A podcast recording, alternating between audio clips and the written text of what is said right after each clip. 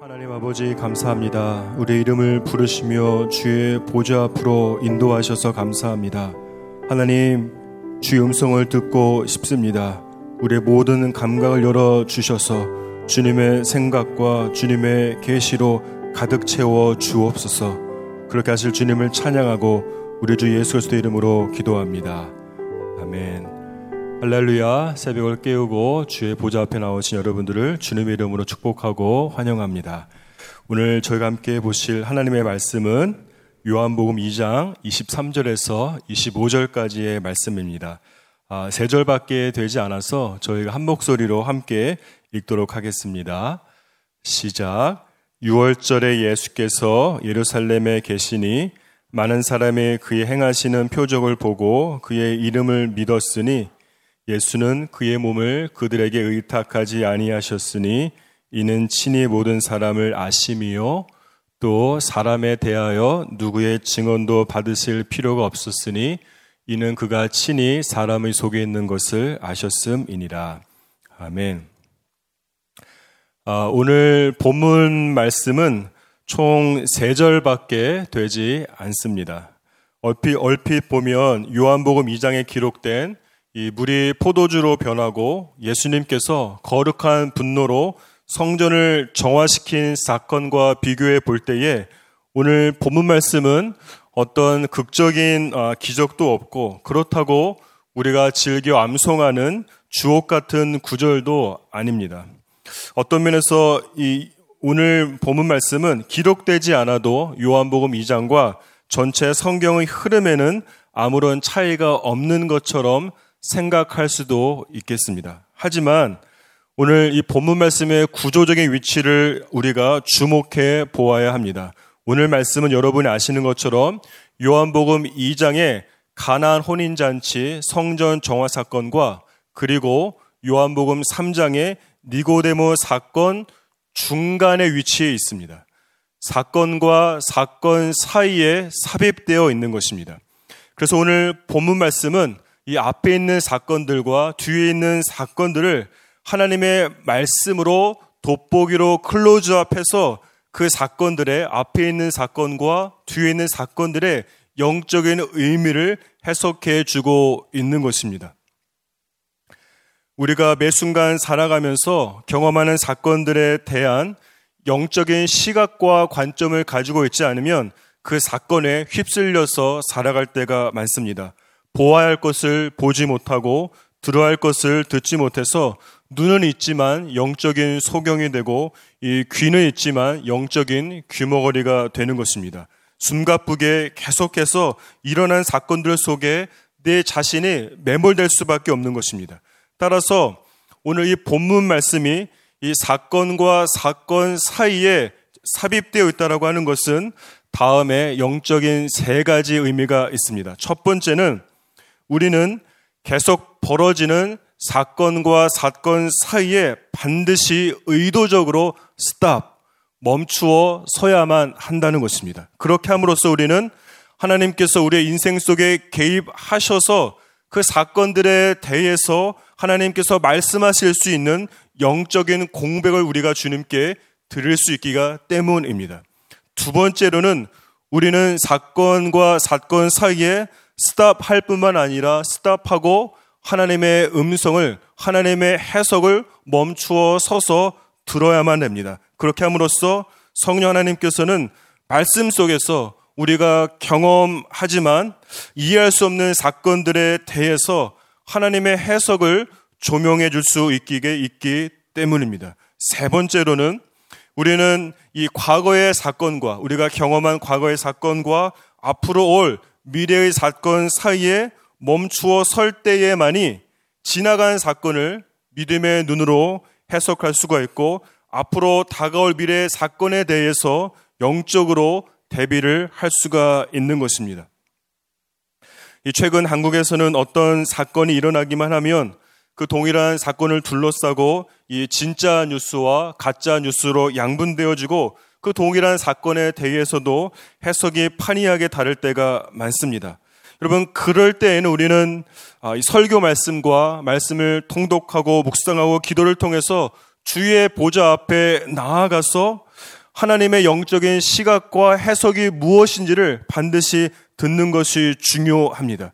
영적인 스탑과 영적인 리슨이 우리의 삶의 사건과 사건 사이에 있어야만 됩니다. 그렇지 않으면 영적인 가짜 뉴스와 가짜 해석으로 우리의 생각과 견해가 한쪽으로 치우치게 되어서 영적으로 굉장히 편협하고 이 거짓 메시지에 거짓 생각에 노예가 되어서 살아갈 수밖에 없는 것입니다. 영적으로 적용해 본다면 이런 것입니다. 사단은 이 거짓의 아비답게 가짜 뉴스를 우리의 생각 가운데 계속해서 양산시키고 반면에 예수님은 진리이시기 때문에 진짜 뉴스를 성, 령을 통해서 우리의 심령 가운데 말씀하시는 겁니다. 이런 측면에서 오늘 본문 말씀을 본다면 이런 것입니다.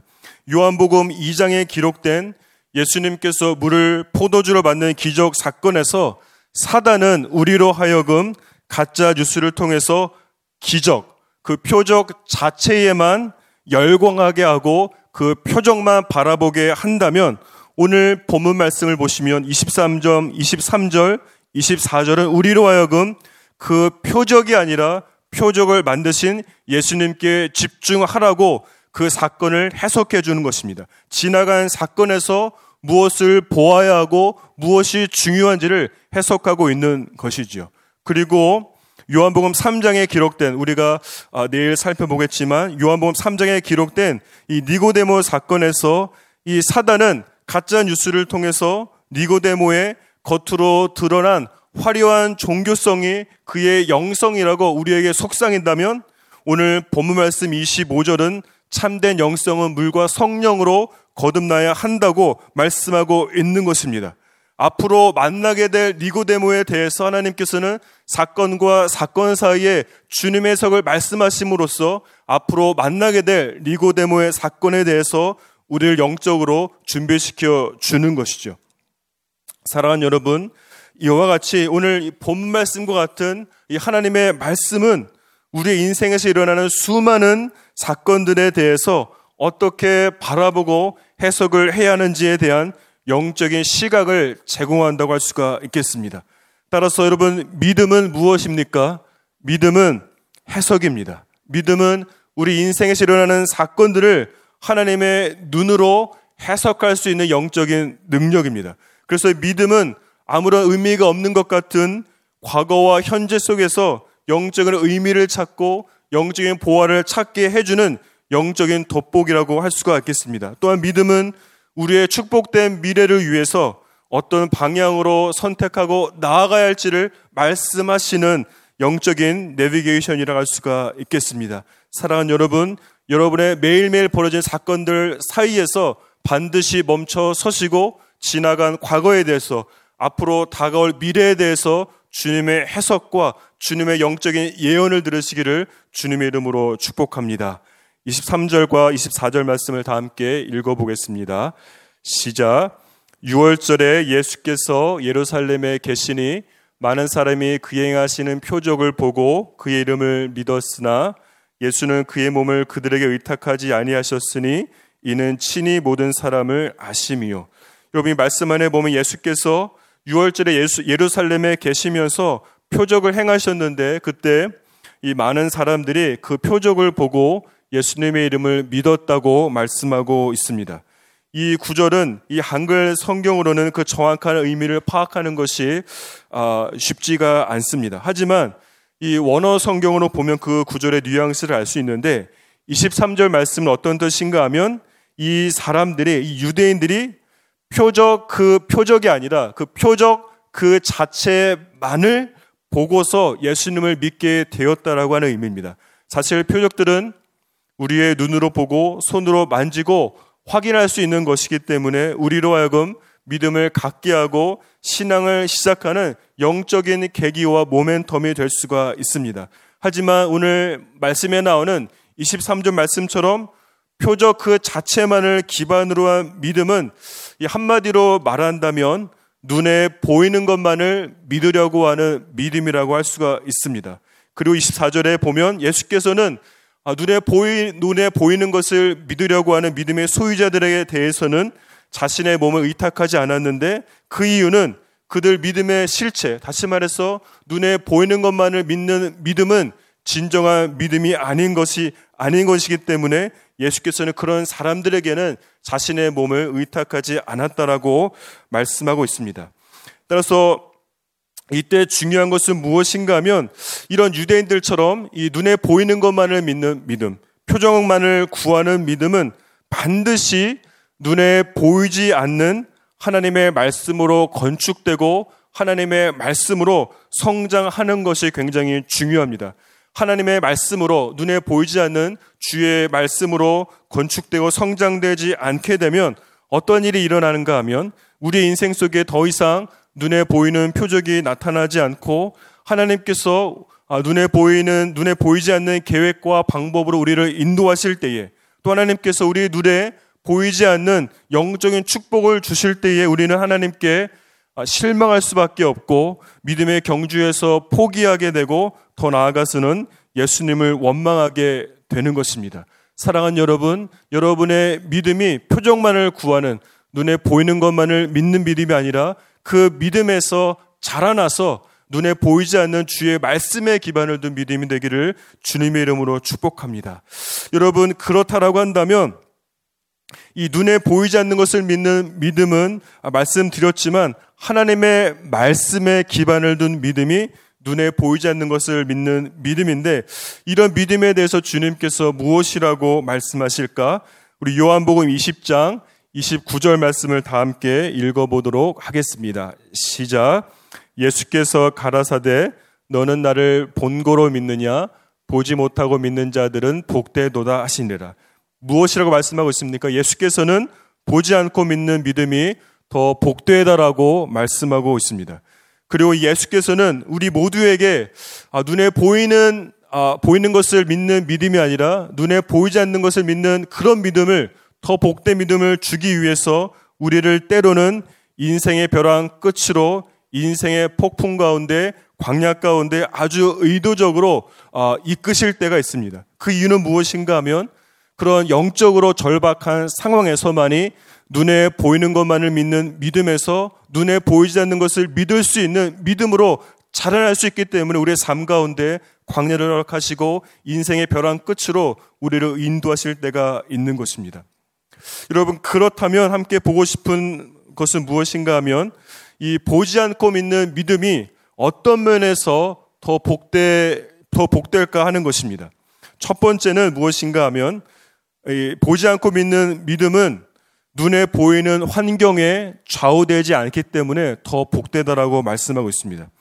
여러분 복음서에 보면 예수님께서 제자들과 함께 이 갈릴리 호수를 건널 때에 갑자기 이 들이닥, 들이닥친 폭풍으로 인해서 모든 제자들이 아, 죽을까봐 겁에 질렸습니다. 하지만 그때 예수께서 그들에게 너희의 믿음이 어디에 있느냐라고 물어보셨습니다. 그때 예수께서 말씀하신 믿음이 무엇입, 믿음이 무엇입니까? 그때의 믿음은 무엇인가 하면 예수님께서 배에 타시기 전에 갈릴리 호수를 건너가기 전에 예수께서 무엇이라고 말씀하셨는가 하면 예수께서 어, 갈릴리 예수께서 배에 타시기 전에 제자들에게 갈릴리 호수로 건너 가자라고 가자라고 하시는 말씀을 믿는 믿음이 바로 여기서 말하는 믿음입니다.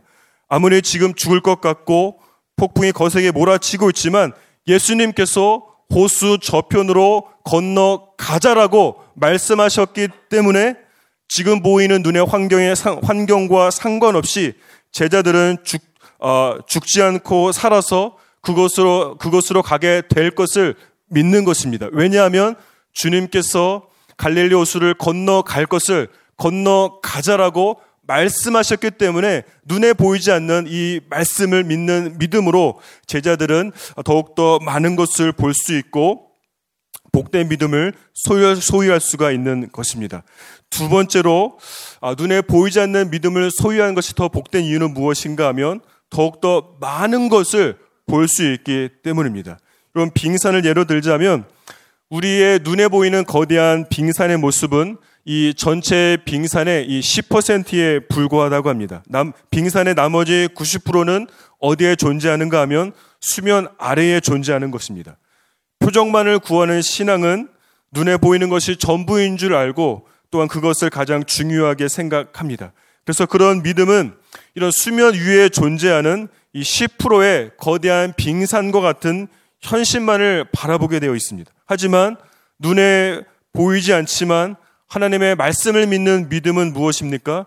눈에 보이지 않지만 수면 아래에 실제로 존재하는 90%더 크고 위대한 영적인 현실을 바라보는 것입니다. 여러분 구약에도 이스라엘을 쳐들어 온 수많은 아람 군대를 두 눈으로 보았던 엘리사 선지자의 사화는 그 군대를 두 눈으로 보고 좌절할 수밖에 없었습니다. 하지만 동시에 눈에 보이지 않는 것을 볼 수 있는 믿음을 가지고 있었던 엘리사는 무엇을 보았습니까? 아람 군대뿐만 아니라 아람 군대를 둘러싼 산에 가득한 불말과 불병거를 볼 수 있었기 때문에 그 상황에서도 당황하지 않고 주님의 승리를 믿을 수 있었던 것입니다. 사랑하는 여러분, 여러분의 믿음은 어떤 믿음입니까? 오늘 말씀에 기록된 것처럼 표정만을 구하는 눈에 보이는 것만을 믿는 그런 믿음입니까? 아니면 눈에 보이지 않는 것을 믿기 때문에 더욱더 많은 것을 보고 아, 환경에 좌우되지 않는 그런 믿음입니까? 오늘 주님께서 도전하는 것은 여러분이 환경에 좌우되지 않는 보이지 않는 것을 보는 믿음을 아, 가지라라고 주님께서 도전한다라고 믿습니다. 그런 믿음을 소유하시기를 주님의 이름으로 축복합니다. 아, 요한복음 20장 30절, 31절을 다 함께 읽어보도록 하겠습니다. 시작. 예수께서 제자들 앞에서 이 책에 기록되지 아니한 다른 표적도 많이 행하였으나 오직 이것을 기록함은 너희로 예수께서 하나님의 아들 그리스도였음을 믿게 하려 함이요 또 너희로 믿고 그 이름을 힘입어 생명을 얻게 하려 함이라. 그 말씀 계속 띄워 주시면 여러분 이 말씀은 아, 요한복음이 이 기록된 목적에 대해서 말씀하고 있습니다. 근데 여러분 31절 서두에 보면 이것을 기록함은이라는 구절이 나오는데 이것은 단순히 요한복음을 기록한 이유에 대해서만을 말하는 것이 아닙니다. 왜냐하면 여러분 이것이라는 단어는 이 한국어 성경에는 여러분 단수로 되어 있지만 밑에 있는 영어를 보시면 여러분 이것들 these라는 이 복수 대명사가 사용되고 있습니다. 따라서 이 31절에서 말하는 이것들이라고 하는 것은 무엇인가 하면 요한 복음뿐만이 아니라 그 안에 기록된 모든 표적들을 의미하는 겁니다. 그런 맥락에서 본다면 하나님께서 우리에게 표적을 주신 목적은 무엇입니까? 31절, 30, 어, 31절 말씀처럼 두 가지입니다. 첫 번째는 표적을 통해서 예수 그리스도를 믿게 하려는 것입니다. 그리고 믿음을 갖게 하는 것이고 두 번째로는 표적을 통해서 예수 그리스도를 믿어서 영원한 생명을 얻게 하려는 것이 표적의 두 가지 목적입니다. 생명을 주는, 다시 말해서 사람을 살리고 믿음을 갖게 하는 것이 주님께서 우리에게 표적을 주신 이유인 것이죠. 그런데 오늘 말씀 안에 있는 유대인들은 이 표적 자체에만 집중한 나머지 어, 이 표적을 가능하게 한 예수님을 만나지 못했고 예수님을 보지 못했기 때문에 예수님에 대한 진정한 믿음이 생기지 않았고 예수님을 믿어서 영원한 생명을 그들은 소유할 수가 없었던 것입니다. 여러분, 이 표적을 기준으로 우리가 신앙의 단계를 여러 가지로 정의할 수 있지만 오늘 말씀에 국한해서 이 표적을 기준으로 우리의 신앙의 단계를 구분하자면 이렇게 구분할 수 있을 것 같습니다. 첫 번째는 이 눈에 보이는 아, 표적으로 인해서 종교적인 호기심만을 갖는 단계입니다. 두 번째는 이 눈에 보이는 표적을 만드신 그런 표적을 가능하게 한 예수님을 아, 예수님을 사랑하고 인격적으로 만나서 따라가는 것이 아니라 그 표적을 가능하게 한 예수님을 그 표적 때문에 표적이 주는 유익 때문에 예수님을 따라다니는 단계입니다. 세 번째는 눈에 보이는 표적이 계기가 되어서 그 표적을 행하신 예수님을 인격적으로 만나는 단계입니다. 네 번째는 눈에 보이는 표적이 없어도 예수님을 지속적으로 신뢰하는 단계입니다. 마지막으로는 자신이 자기 자신이 예수님을 드러내고 증거하는 표적이 되는 단계입니다. 여러분 23절에 기록된 이스라엘 백성들은 어떠한 단계에 있었는가 하면 처음에 두 단계에 머물렀습니다. 이 표적 때문에 종교적인 호기심을 갖는 단계이고 눈에 보이는 표적만을 여러분 쫓아서 예수님을 따라가는 그런 단계였기 때문에 예수님을 만나지 못했고 영원한 생명을 얻지 못했죠. 사랑하는 여러분, 하나님께서는 우리가 그런 유대인들과 유대인들과 같은 신앙에 머물기를 원치 않는다라고 믿습니다. 이곳에 계신 모든 분들은 예수님을 인격적으로 이미 만나신 분들이기 때문에 오늘 하나님께서 여러분들에게 도전하는 것은 여러분의 삶 가운데 눈에 보이는 표적이 없어도 당장 눈에 보이는 기도의 응답과 어떠한 구체적인 무엇인가가 없다라고 할지라도 내 삶에 기적이 없다라고 할지라도 예수님을 신뢰하라고 도전한다라고 믿습니다. 그리고 더 나아가서 주님께서는 여러분에게 여러분 자신이 표적이 되어서 예수님을 드러내고 증거하는 표적이 되라고 아주 강하게 도전한다고 믿습니다. 여러분 창세기 보면 인간은 하나님의 형상으로 창조되었다라고 말씀하고 있습니다.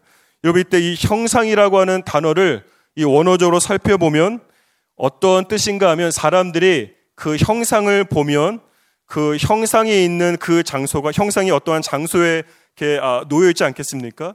그 형상을 보면 그 형상이 있는 장소가 어느 나라 어느 나라에 속한지를 알 수 있다고 할 때 그 형상이라는 단어를 사용했습니다. 예를 들면 이런 것입니다. 우리가 이 자유의 여신상을 보면 어, 그곳이 어디인지 아는가 하면 그곳이 자유 여신상이니까 그곳이 아, 미국의 뉴욕이라고 하는 것을 알 수 있는 것과 같은 것이 바로 형상이라고 하는 단어입니다. 따라서 우리 모두는 하나님의 형상으로 지음을 받았기 때문에 사람들이 우리를 보면 우리가 있는 곳마다 그곳이 하나님의 나라임을 드러내고 가리키는 표적의 역할을 하는 것이 우리가 하나님께 지음을 받은 목적인 것입니다.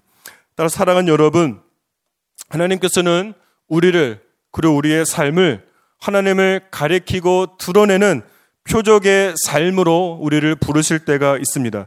그런데 이때 사람들은 이 하나님을 좋아하기보다는 하나님을 가리키고 드러내는 이 표적에 불과한 사람들에게 몰리는 경향이 너무나 많습니다. 눈에 보이지 않는 하나님을 드러내는 표적이 보기에 더 화려하고 언제든지 만날 수 있기 때문에 더 손쉽지 않겠습니까? 여러분, 이때 우리가 이 표적의 역할을 하는 우리가 하나님을 가리키는 사역의 도구를 여러분 넘어서서 그런 역할을 망각하고 하나님이 앉아야 할 자리에 우리 자신을 앉히게 된다면 A.W. 토조 목사님께서 강조하듯이 그것은 우리가 주님을 월십하는 것이 아니라 주님, 주님 앞에서 또 사람들 앞에서 쇼하는, 쇼 가 될 수 있음을 반드시 기억해야 합니다. 따라서 우리는 세례 요한이 철저하게 하나님을 가리키는 하나님을 드러내는 이인자의 삶을 살았던 것처럼 우리도 철저하게 하나님을 드러내고 가리켜서 사람들을 주님께로 드러내는 표적의 삶을 이인자의 삶을 사는 것이 중요합니다. 따라서 마지막으로 우리는 결론적으로 표적을 통해서 하나님을 알아야 합니다. 우리는 표적을 통해서 하나님을 알고 우리 자신이 표적이 되어서 하나님을 드러내는 증인의 삶을 살기를 주님의 이름으로 축복하고 기도합니다. 제가 기도하겠습니다. 하나님 아버지 감사합니다. 오늘도 주의 보좌 가운데 불러주시고 우리의 믿음이 한 단계에 정체되지 않고 우리의 믿음을 향해서 성장하라라고 말씀하셔서 감사합니다. 표적을 따르는 삶에서 하나님 넘어서서 정말 주님을 더욱더 깊이 만나고 주님을 드러내는 삶을 살아갈 수 있도록 주여 축복하여 주시옵소서. 그렇게 하실 주님을 찬양하고 우리 주 예수의 이름으로 기도합니다.